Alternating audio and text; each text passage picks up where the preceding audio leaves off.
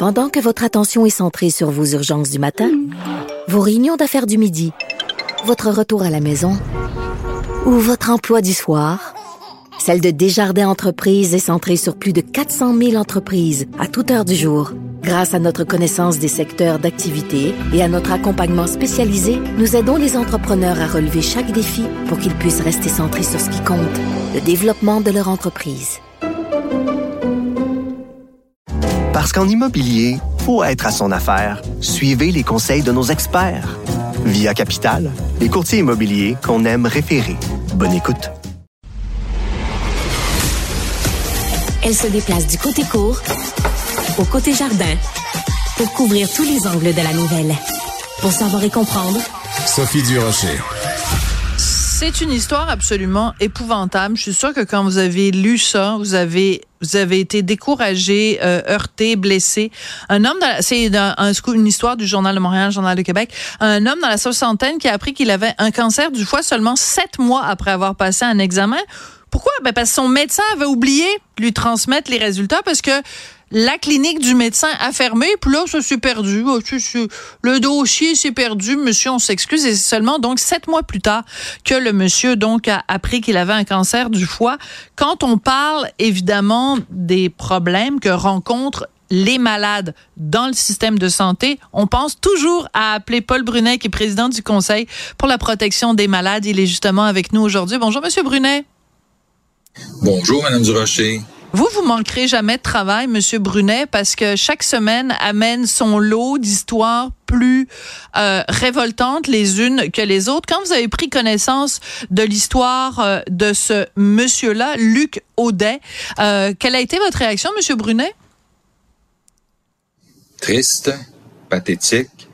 je suis extrêmement surpris que son cancer ou son état de santé ne se soit pas dégradé durant toute cette période. C'est assez c'est un peu miraculeux parce que normalement, sur tout ce type de cancer-là, la personne va voir sa santé se dégrader rapidement. Alors, quelle chance il a eu, malgré tout. Mais je peux vous dire que souvent, on a des plaintes de gens dont les médecins ou la clinique ferme ou le médecin passe à retraite. Fait que là, la personne me dit, j'ai plus de médecin. Fait que là, on l'aide à s'inscrire à nouveau. Mais là, dans le système, ça répond, vous avez un médecin, allez le voir. Non, le médecin n'est plus là. La clinique est fermée. Fait que là, il faut que la personne appelle, qu'elle attende longtemps pour expliquer sa situation qui parfois euh, ne convainc pas mm-hmm. les gens à qui elle parle. Fait que là, elle est prise entre les fonctionnaires qui veulent pas ou qui peuvent pas ou qui savent pas ce qui se passe, puis le système informatique qui refuse de l'inscrire auprès d'un autre médecin. C'est décourageant. C'est décourageant. Mais dans ce cas-là, revenons donc à ce cas de Luc Audet. Donc, il est euh, suivi par un médecin, on va le nommer, hein, docteur euh, Adam Hoffman. Euh, il va le voir à sa clinique. Le médecin, lui, commande en fait un, un examen. Les résultats de l'examen rentrent et disent ben, que M. Audet a le cancer. Mais le problème, c'est qu'entre-temps, M.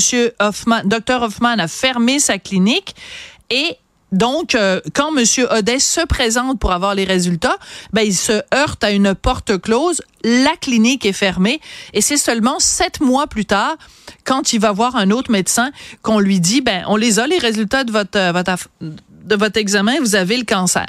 Comment on peut penser dans une société évoluée comme la nôtre, en 2024, avec les progrès en informatique avec tu sais je veux dire moi là j'ai j'ai de l'information sur moi avec mon cellulaire comme ça se peut plus comment comment un dossier peut se perdre? J'aurais de poser la question, est-ce que les, les, résultats ont au moins été envoyés sur le DSQ du patient? Oui, le dossier Santé Québec, auquel on a en principe accès. Et est-ce que cette personne-là savait comment s'y rendre? On ne sait pas.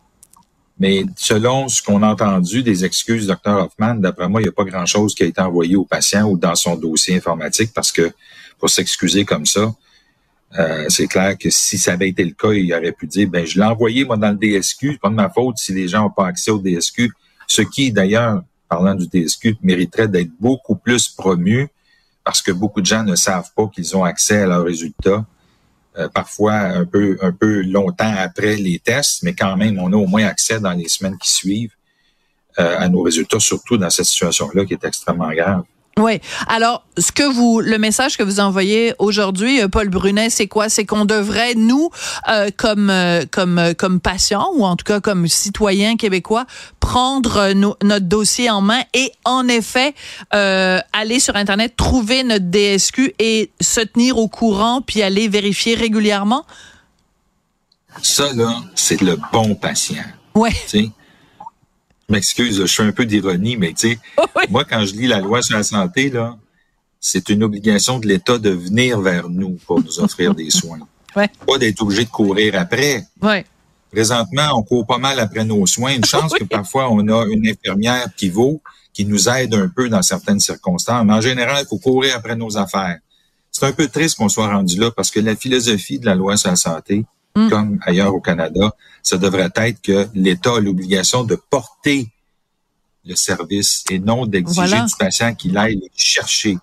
Et ça, c'est évidemment, c'est triste. Il y a de l'ouvrage, Sophie. On a hâte de ah! voir qui sera là ou le Top Gun. Top Gun. Hey, Top Gun. J'ai déjà hâte de voir avec ses lunettes de soleil comme ça, là, puis sa veste d'aviateur. Ça va être de toute beauté.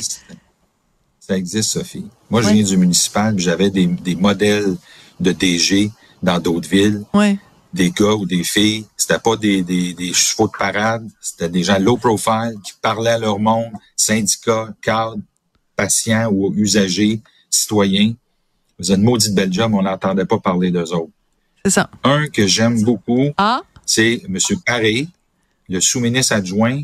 C'est lui qui a parti la première euh, vague de vaccination pour la COVID. Oui, oui, oui, oui, oui. Il a opéré c'est ça, qu'on veut. besoin. Un opérateur. Voilà. Pas euh, tu sais, un brasseux de papier puis un gars de réunion ou une fille de réunion. On veut un opérateur. Ça a l'air que Sophie Brochu aussi avait ces qualités-là. Oui, tout à fait, dans un autre euh, domaine. Euh, il nous reste très peu de temps, euh, Paul Brunet. Je veux quand même revenir sur cette lettre que le docteur Adam Hoffman a écrite à Luc Audet. c'est pas fort, hein? C'est comme ah ouais, peut-être j'aurais dû. Puis là, mais c'est c'est mon personnel. Puis là, le personnel est parti. Puis là, il y a personne qui a pensé des excuses, des excuses de schnout là. Oui. Ben, c'est le genre d'affaire qui coûte rien de plus, sinon un peu d'humilité de la part du professionnel de la santé et qui est apprécié malgré tout. Ça se peut qu'on se trompe, ça se peut qu'on ait fait une erreur. Des fois, il y a des grosses erreurs, mais au moins qu'on ait, qu'on tende la main vers celui ou celle à qui on a fait du tort et s'excuser franchement et que ce soit évidemment crédible comme, comme excuse. Absolument. Paul Brunet, je rappelle que vous êtes président du Conseil pour la protection des malades. Avec vous, on se sent bien protégé. Merci, Monsieur Brunet. Merci, Sophie.